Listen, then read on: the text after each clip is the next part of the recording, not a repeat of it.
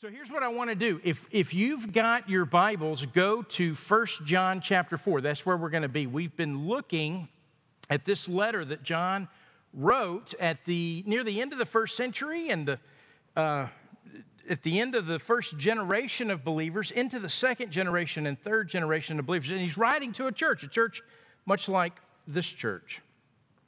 And he's wanting to encourage them.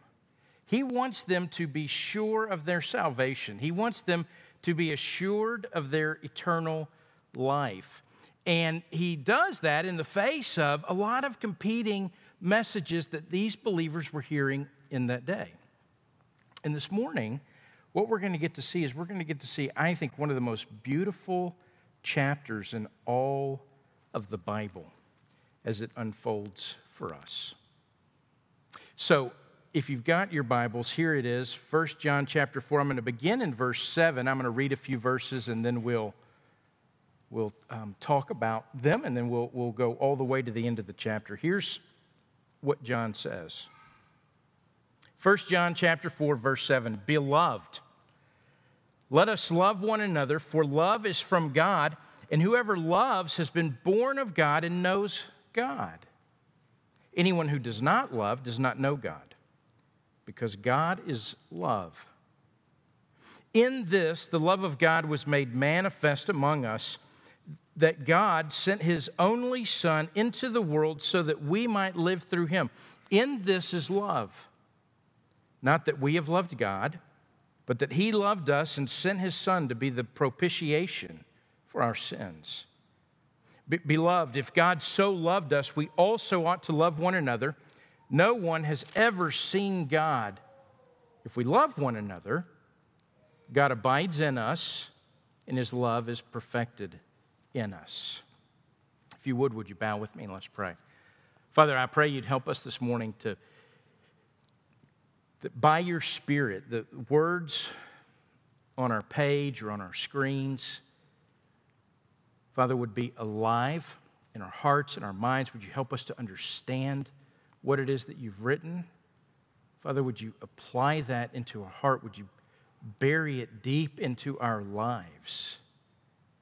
And Father, this morning, would we not come away unchanged by your holy word?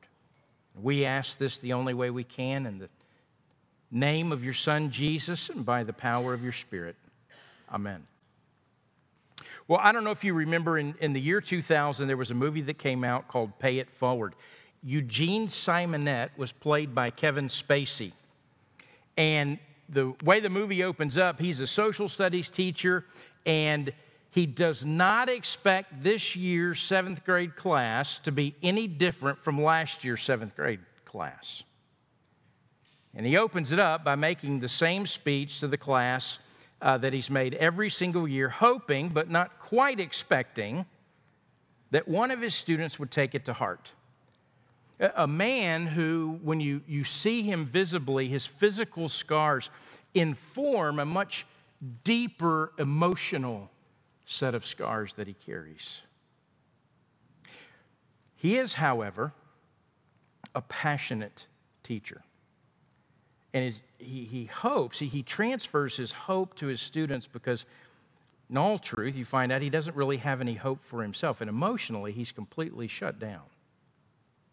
So he gives this assignment um, at the beginning of the school year, and he's done it for the past 12 years. And the assignment is to think of a way to change the world and put it into action. He hopes, but he doesn't anticipate that, that his students will take it seriously. But one young student, Taylor McKinney, played by Haley Joel Osment, who incidentally also uh, sees dead people. Um, maybe that's a different movie. I don't know. Anyways, he, he takes the assignment to heart. And, and so Trevor, he takes the assignment seriously, and the truth is, he does it because his life is so troubled. His father's gone, his mother's an alcoholic, and he's had to grow up too soon. And he needs some hope in his life, and it turns out that he gets that hope from Eugene. And Trevor's idea is, is to pay it forward. It's to do something for somebody that they can't do for themselves. And he says, listen, you, you, you have to do that three times. And then the people you help each do it three times. And then it gets bigger. And it goes from three to nine to 27 and on and on and on. Started with a simple message. Think of an idea to change the world and put it into action. Well, in many ways, what John is writing about is that very thing. It's about God's idea to change the world and how God put that into action and then turns around and says, This will continue to change the world. You put this into action. And that's what he's telling us. Look, at what he says again, if you were with me in, in 1 John chapter 4, verse 7. He says, Beloved, let us love one another, for love is from God, and whoever loves has been born of God and knows God. And anyone who does not love does not know God, because God is love. If we were to talk about the love chapter in the Bible, most of us would say, oh, 1 Corinthians 13, it was read at my wedding, or, you know, I mean, I've read it at a, at a bunch of weddings. Love is patient and kind, and it doesn't envy or boast, and it's not arrogant or rude, and doesn't insist on its own way, and on and on. And then it finally says, Love never fails. You know, 1 Corinthians 13, it's a beautiful chapter. At the same time, the case can be made 1 John 4. 1 John 4 is the true love chapter in the Bible. 27 times in these verses, from verse 7 to verse 21, John's going to use some form of agape. Nothing else in the Bible comes close. And when he says in verses 7 and 8, he says, Let us love one another, what he means by the way that he says it is that this is something. So, so, love one another. And this is something that is now possible and that we are now able to do that we weren't able to do before. And the reason is, he gives three reasons. One, because the love, because love or the love is from God. Love comes from God. And then he says, all the ones, everybody who loves. They've been born again, they've been begotten from God. And then he says, All the ones who love, they're ones who know God. I might say it this way, I might put it in this term. Love is not a recessive gene, it's a dominant gene spiritually. And I'm talking about our spiritual DNA. So think about it this way a gene, it's a part of an organism, uh, DNA that's passed down from parents and codes for a specific function. I looked all this up this week. An allele is, is, um, it's, it's from a gene, and it can be dominant or it can be recessive. And every gene has two sets of alleles one you get from your mother, one you get from your father. Now, here's how it works a dominant trait will always be expressed in the offspring if the dominant allele is present, even if there's only one copy of it. Let me illustrate it for you. If you're sitting there, right, right now you can do this, all right? You just need both your hands free. Take your hands in a relaxed way and interlock your fingers and just hold them in front of you. All right, everybody doing this? Left thumb over right thumb. That results in one or two of the copies of a dominant version of the gene. If you're sitting there this morning and your right thumb in a relaxed position sits on top of your left thumb, you have two recessive genes that place that right thumb over the left thumb. Anybody willing to, to say, hey, I'm, I'm the weird one in here? Okay. Got three or four of you, all right? So I'm sorry about the rest of this illustration, okay?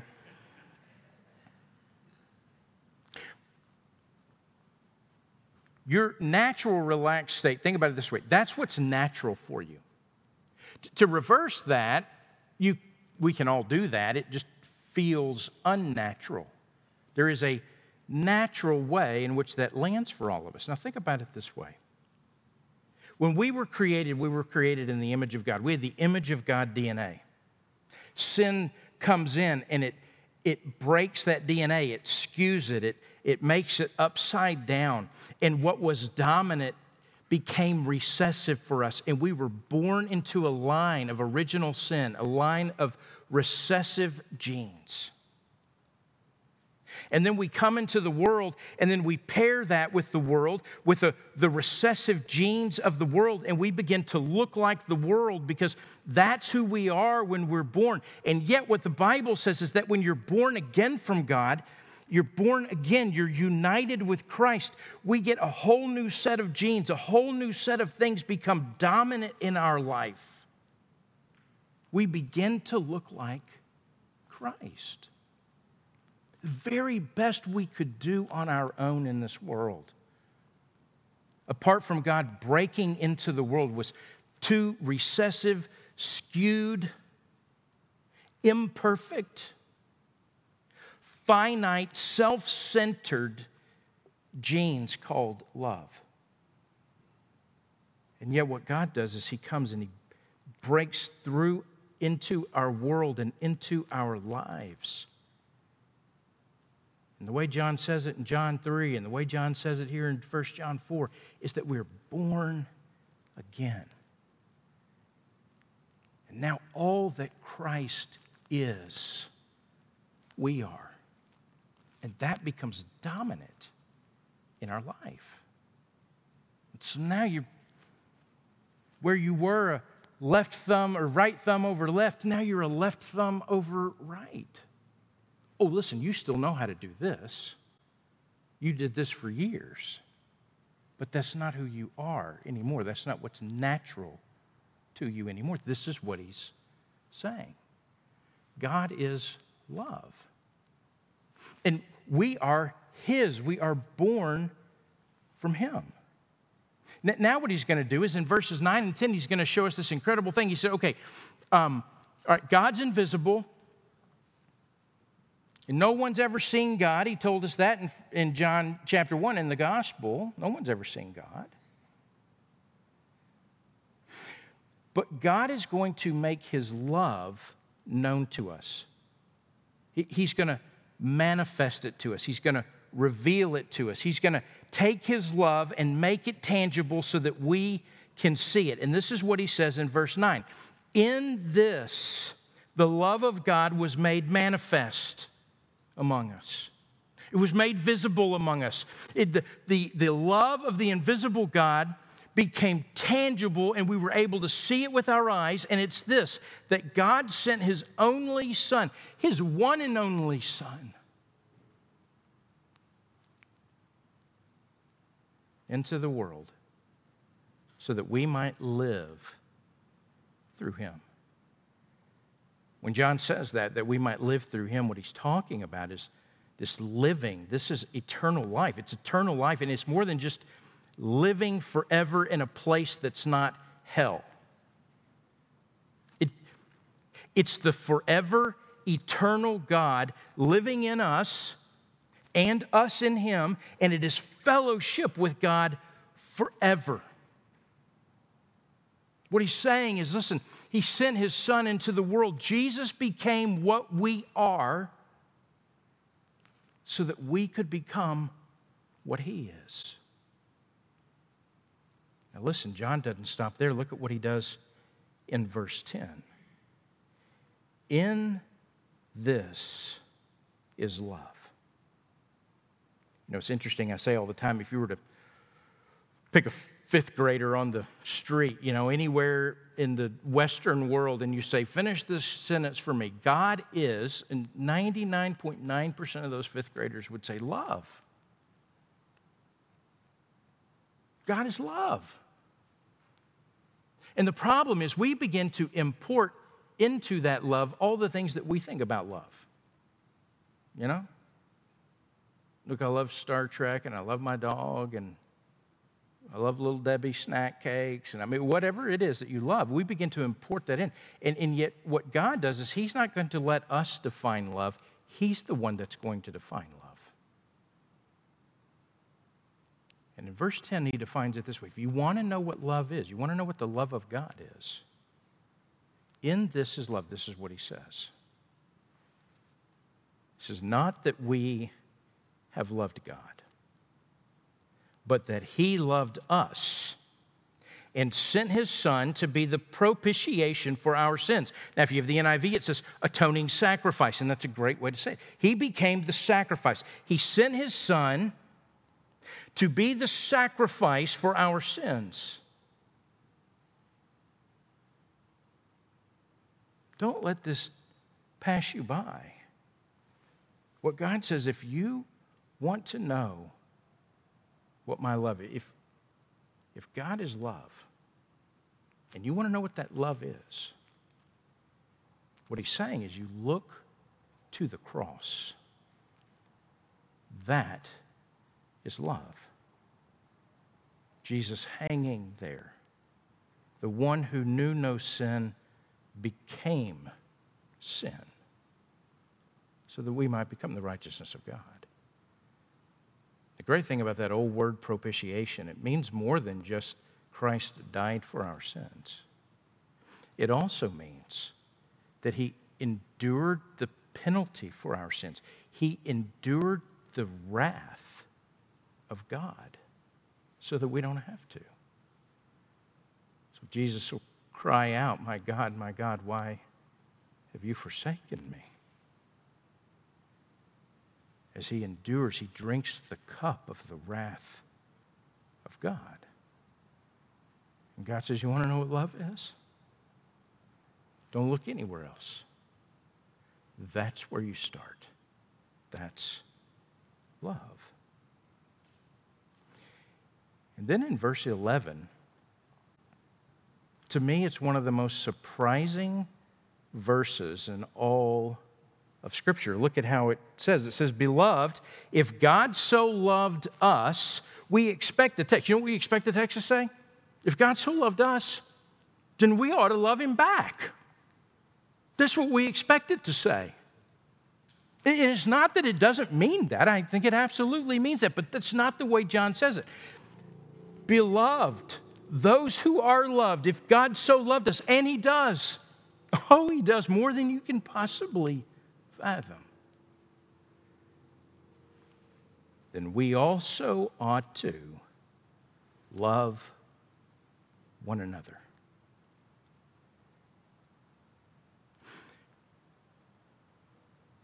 When we love one another, what John is going to say in verse 12 is that the invisible God becomes visible in our love for one another. No one has ever seen God. If we love one another, God abides in us and his love is perfected in us. The the invisible God becomes visible in the midst of our love. The intangible God is now tangible in our love for one another. How do people know who God is in the world today?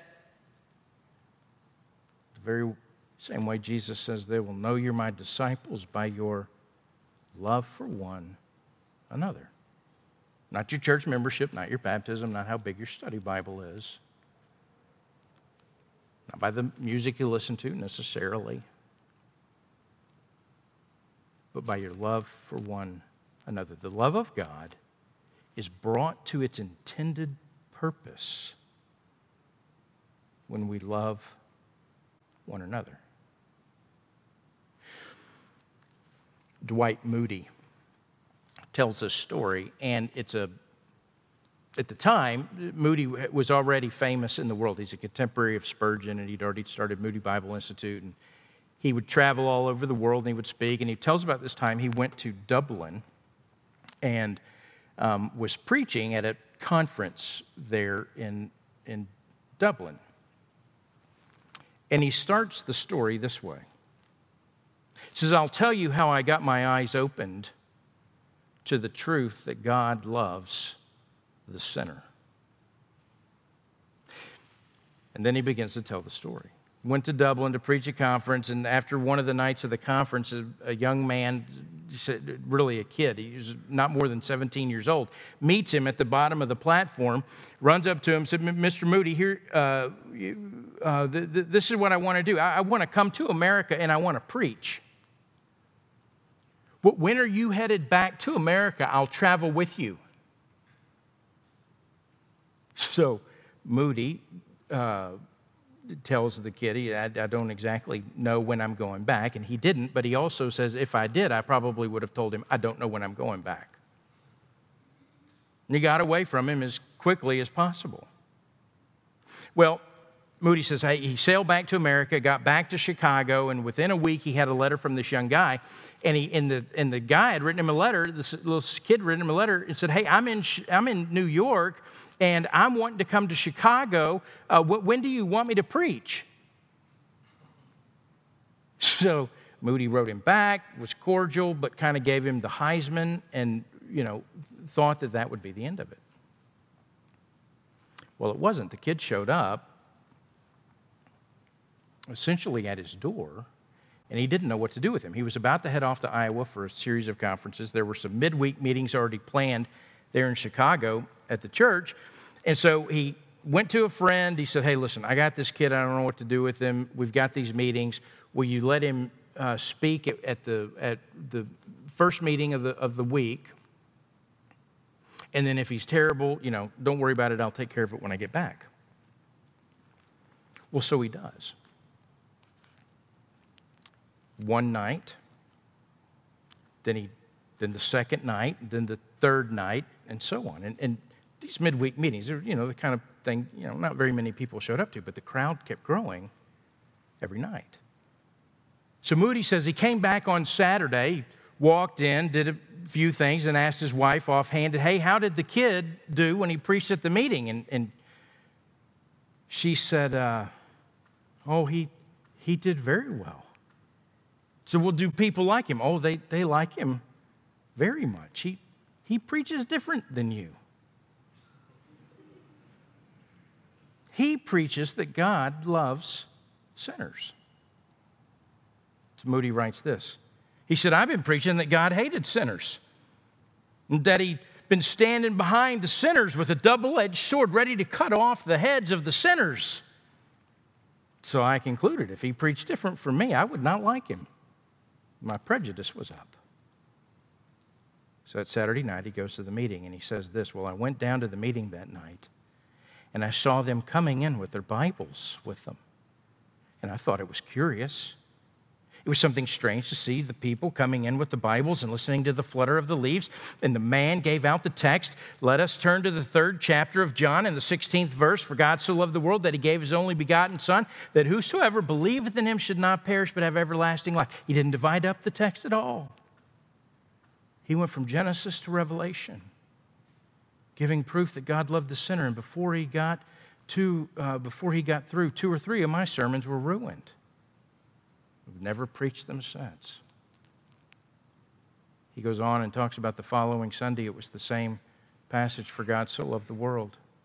And then he preached the fourth sermon on Monday night, and he seemed to take the whole text and throw it at him to prove that God loved the sinner. And for 6,000 years, he's been trying to convince the world of this. And I thought, I've never heard a better sermon in my life.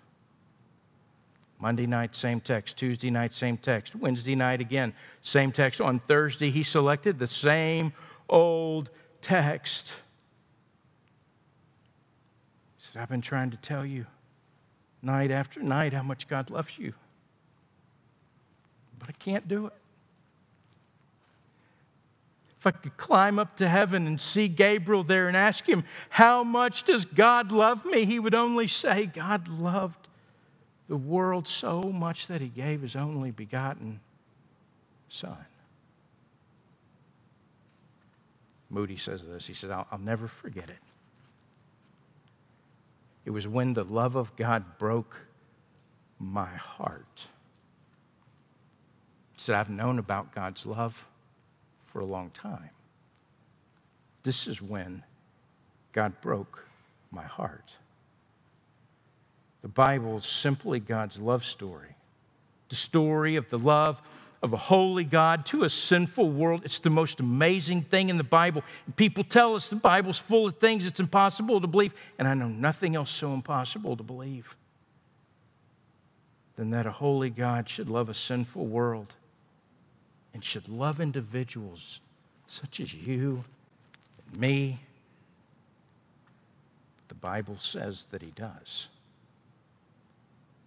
Impossible as it is to believe, it is true. There's a mighty power in that one sentence power to break the hardest heart, power to reach individual men and women who were sunk so down low in their sin, to lift them up and make them fit for a place beside the Lord Jesus Christ upon his throne. Do you know that love? Do you know it? Has it broken your heart? Have you looked into how God has revealed love? Have you looked to the cross? Have you gazed there?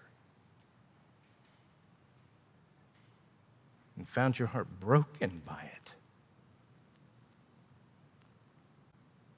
Well, that's how love works. And listen, you can't fully understand love by just studying it. I mean, it's like tennis. I mean, you can't fully understand tennis about read, by reading about it or watching a YouTube video. You can only fully understand tennis by playing it, by practicing it. So, how do we do that? Well, he tells us in verse 13 by this we know that we abide in him and he in us because he's given us his spirit. And we have seen and testify that the Father has sent his Son to be the Savior of the world. Whoever confesses that Jesus is the Son of God, God abides in him and he in God. So we have come to know and to believe the love that God has for us. God is love, and whoever abides in love abides in God, and God abides in him. Christ Jesus is the unparalleled example of, of this selfless agape love. The image of what it means that God's love is perfect in the world. And so it's natural for us to throw up our hands. Well, if that's it, how can we ever do that? Nobody can ever love like Christ loved. And I'd say, well, then you're catching on. It's just, it's just where we need to be brought to. The attitude of surrender that John will speak into. Listen, by this we know we abide in him and he abides in us, and, and we abide in love, and, and God abides in us, and that love's throwing, flowing through us. And it's because he has given us his spirit. The Holy Spirit enlightens our minds to understand the gospel more and more and more and opens our hearts and, and empowers our wills to accept it. But the Spirit doesn't stop there. The permanent presence of the Holy Spirit of God in our life, He unites us to the life of God, empowers us, enables us to be able to confess Jesus as the Son of God.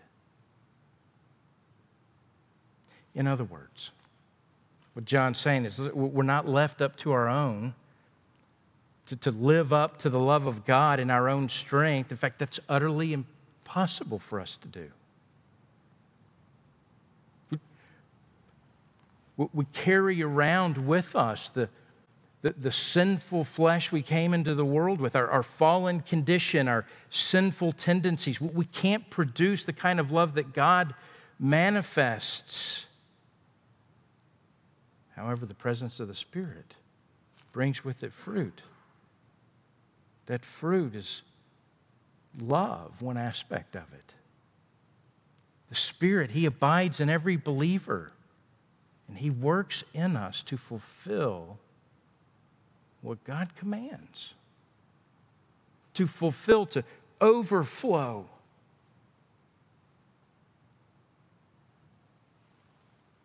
What God has shed abroad in our hearts, as Paul says in Romans 5. Well, look at how he continues. In, in verse 17, he says this By this is love perfected with us, so that we may have confidence for the day of judgment. Because as he is, so also we are in this world. There is no fear in love, but perfect love casts out fear, for fear has to do with punishment. And whoever fears has not been perfected in love. Love's perfected, God's love perfected in us. And he will say, and uh, he's already said in chapter 2, verse 5, by keeping his word, God's love is perfected in us here by abiding in God and God abiding in us when He's at home in our life. That love is perfected. And this leads to being able to look toward the day of judgment with confidence. And He says we can do that because even though in the midst of this sinful world, because as He is, so also we are in this world. In this world with all its temptations and all of our struggles with those temptations. We do not belong to the world. We stand in the same relationship to God as Jesus did to the Father, as Jesus lived out his life by His Holy Spirit. In other words, we stand in the presence of God as we will be, even as we are in the process of becoming who we will be. Another way to put it. God does not only see us as we are right now, He sees through the lens of His Son Jesus and through the lens of the works of Jesus, not ours. In Christ, our sins, it's not the end of the story. One day we will be perfected in what we were created to be, and we'll be with Him. And God sees this, and He knows this already, and He sees us as we will become one day. And that doesn't come about by our own efforts. That's Christ in us, it's His Spirit empowering us. And so He says, hey, listen, it, this love, it casts out fear. You, you can know this, and, and, and fear can be cast out. You know, I mean, fear is the, the same word, it's the Greek word phobia. You know, what are you afraid of? Arachnophobia, afraid of spiders. Hydrophobia, afraid of water. Acrophobia, afraid of heights. They're spiritual phobias people carry around. Some people fear because of their past. For some in here this morning, your, your present, your right now, brings worry to you. For others, it may be the future that feels like the threat. You, you remember uh, Charlie Brown Christmas special that's now been bought, I guess, by corporate media and you have to pay to watch it. What should have been free to the world forever? That. And Charlie Brown there, and he consults with Lucy, who's, you know, got counselor written out on the little kiosk there, and goes to her about her fears and rattling off all these phobias. You know, Charlie Brown says, I, she's rattling off, and he says, I don't think that's quite it. Lucy says, Well, maybe you have pantophobia. Remember this? Charlie Brown says, Well, what's panophobia? She says, Fear of everything.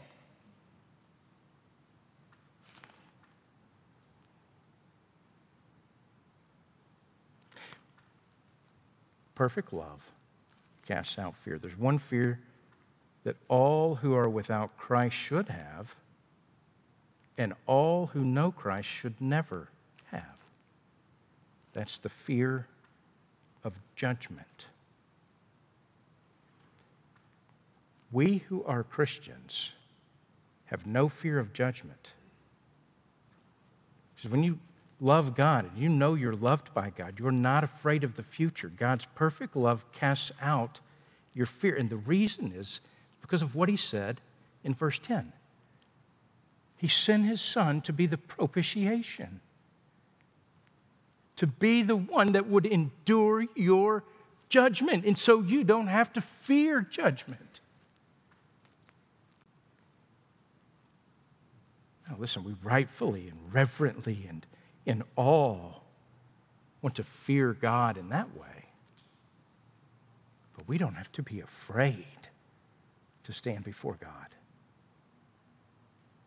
Because everything there is about us and everything there will be about us was already said 2,000 years ago, was already put on Christ. And he declared, It is finished. Perfect love casts out fear. Notice in verse 19, he says, We love because he first loved us. Fear is not the motivator for obedience. Love is. Love motivates. A loving confidence that comes, love casts out fear, it brings confidence becomes a loving concern for others. We love because he first loved us. Martin Luther said, God does not love because of our works. He loves because of his love. Your love for Jesus, your love for God, it doesn't initiate with you, it doesn't originate with you. That began, it actually began before the foundations of time, showed up in history in Bethlehem, culminated at Calvary, and then the resurrection.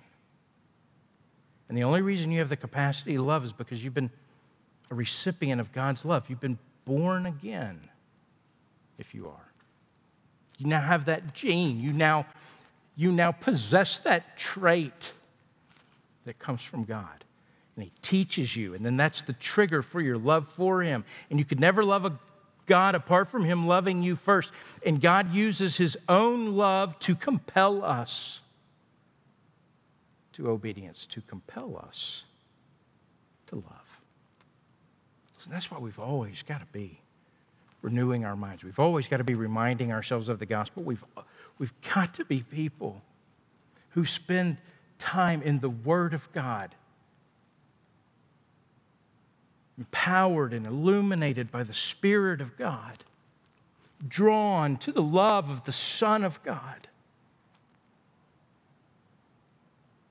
Because in our frailty, we so easily forget. Well, here's a question for you. Which is easier, to love God or to love people?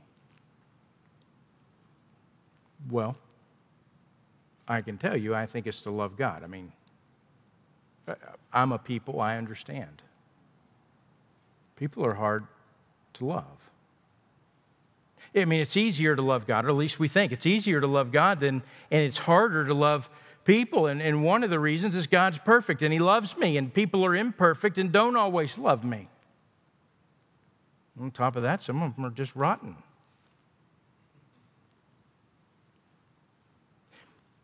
And, and, and yet, John goes a different way. John will say, you know what? It's harder to love God than people. People are visible, God's not. Look at what he says, verse 20.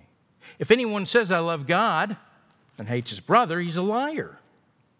He doesn't love God, that's what he means. For he who does not love his brother whom he has seen cannot love God whom he has not seen. If you don't love people, you're not loving God because God says this one of the ways that you show your love for me is by visibly showing love for others. Jonathan Edwards said, Love all men, love wicked men with a love of pity. Weep and pray for them and seek the good of their souls and also the good of their bodies. Be ready at all times to do or to suffer for their welfare, wishing and praying that they may have the same mercy that God has given to you. Well, in verse 21, he sums it all up and he says, This is the commandment that we have from him. Whoever loves God must also love his brother. That's the commandment. Jesus says, That's how the world will know you're my disciples. But Paul, he frames it this way as, as having the mind of, of Christ. We're to have the mind of Christ. Do nothing out of selfish ambition, Philippians chapter 2, or conceit. In humility, count others more significant than yourself. Looking not only to your own interests, but the interests of others. And then Paul goes on to describe in the most poetic way what it is that Jesus did for us. That in hanging on the cross, his love for the Father and his love for you, they come together. That though he was in the form of God, did not count equality with God something to be grasped, but emptied himself by taking the form of a servant, being born in the likeness of men and being found in human form, he humbled himself by becoming obedient to the point of death, even death on a cross.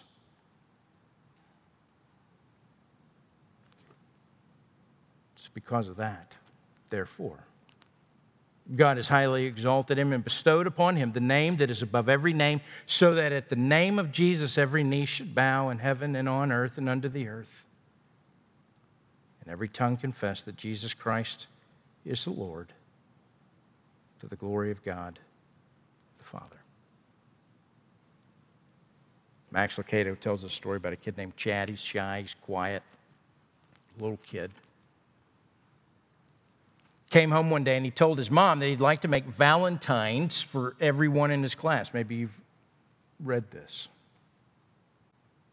Well, the mom's heart sank I wish he wouldn't do that, she thought. She'd watch the children as they walked home from school.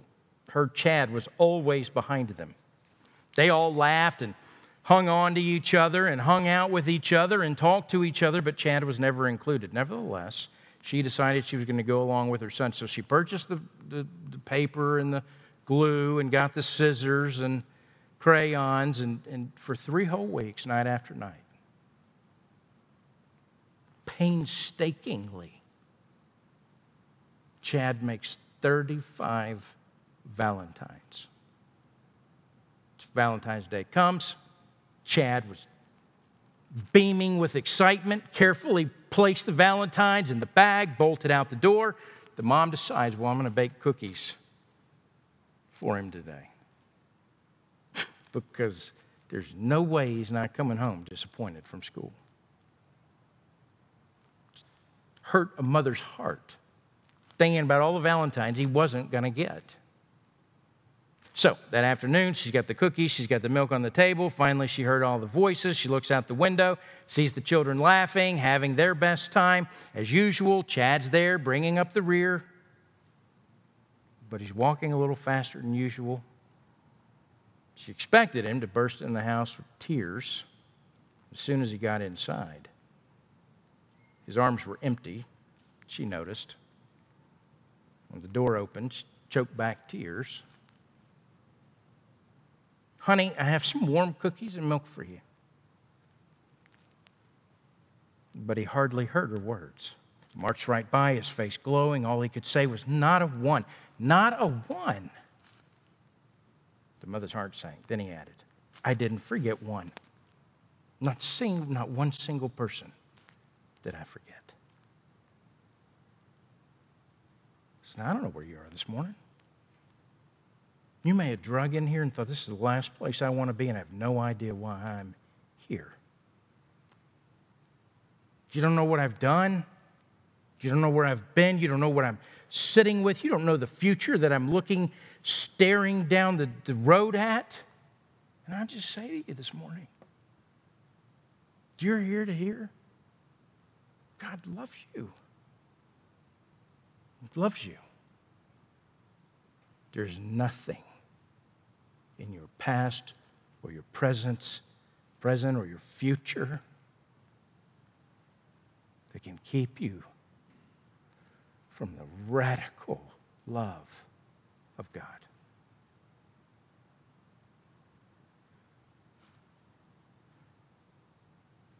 Well, since that movie was released 10 years ago, 20 years ago, there were a bunch of attempts made. You hear about them every now and then across America. People want to have this pay it forward movement. The problem is those don't have any power, not any divine power anyway. I mean, sometimes you go through the line at Starbucks and somebody in front of you you's paid for your drink. Now you feel that awkward obligation to pay for the person behind you but they had four drinks and all you were getting was one and verse 13 tells us the key to the power is his spirit. We've been given his spirit so that we abide and we know we can abide. The reviews from the movie were interesting. I looked them up. What critics said about the movie. Here's what one guy said. These are all the big critics. The, I mean, the movie was panned, you know, by the critics. The golden rule, karma, good Samaritanism, whatever you call it. There's no arguing that philanthropy and goodwill are positive, effective things. Yes, I wish there was more of it in the world, and I was hoping for an effective movie that might inspire some. Another critic. Soon the whole world will be populated by do gooders, all working toward the end of worry.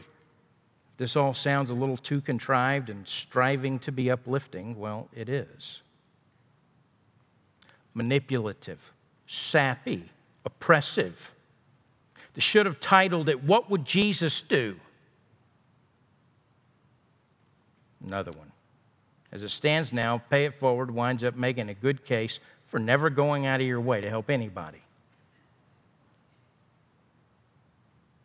What about the reviews we should expect from the world if we try to pay forward the love of God?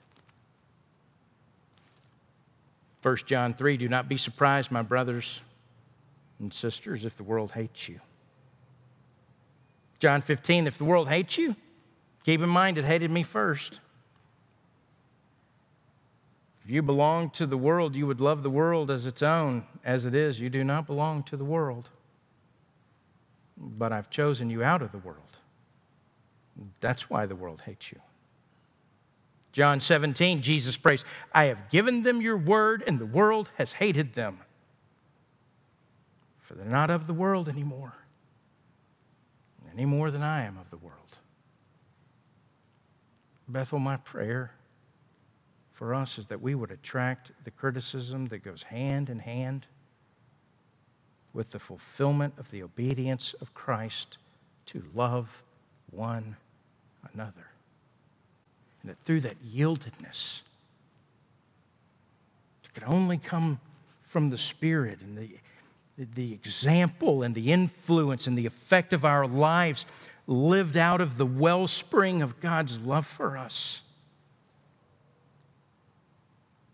To what John's saying is that we, we would make the invisible God visible. We would make the intangible love of God tangible. I'm going to pray that God would do that in us. If you would bow with me. Father, I pray you would do what only you can do. And that is that by your Spirit, you would take your word and you would continue to transform us. that we would no longer live these recessive lives, but we would live out this dominant DNA that comes from being born of you. Father, we'd know your love, we'd gaze at it, we'd meditate on it, we'd have our hearts broken by it. And that, Father, in turn, we would love you by selflessly and sacrificially loving others in ways they can't love themselves, loving others in ways that expect nothing in return, the loving others in the way that it flows out of this wellspring of love that you have poured out into our hearts. And so, Father, I ask that you do that. I ask that you do that this morning. If there's there are things that need to be settled this morning, Father, I pray by your Spirit would work in the heart and mind and conscience to make sure that gets worked out. And Father, we'd be known by our love from one, for one another. And that'd be a fire we'd set that would consume this community around us. We, we ask this the only way we can. In the name of your Son, Jesus, and by the power of your Spirit. Amen. Amen. Just one announcement before you go this morning. You may have seen this in the e news or on the screens out in the foyer, but we are getting ready uh, to celebrate baptism on December the 6th. This is a really unique thing. We've never done this before, but it is a friends and family baptism we're doing on Sunday afternoon, December the 6th, uh, with also live stream for family members who can't be here or may want to socially distance. And so, wanted to make sure that you know that's coming. First of all, we'd love for you to watch the live stream when it happens, but also, uh, if you or a family member um, have never been baptized and you know that's what the Lord's calling you to do, if you are interested in being a part of that service, we would love to get you signed up because next Sunday is our baptism training uh, where we kind of make sure everybody kind of understands what's happening. We talk about the, the whole procedure and how Sunday's going to go. And so if that's you and you're interested in that, you can text the word South Baptism to 903 437 4437. There'll be a form to fill out. Somebody will call you, talk to you about it. Um, certainly want you to be a part of that. We love baptisms around here, and we're looking forward to a great day on December the 6th. All right, let me have you stand this morning. I'm going to pray for us and dismiss us. Thank you for being a part of worship.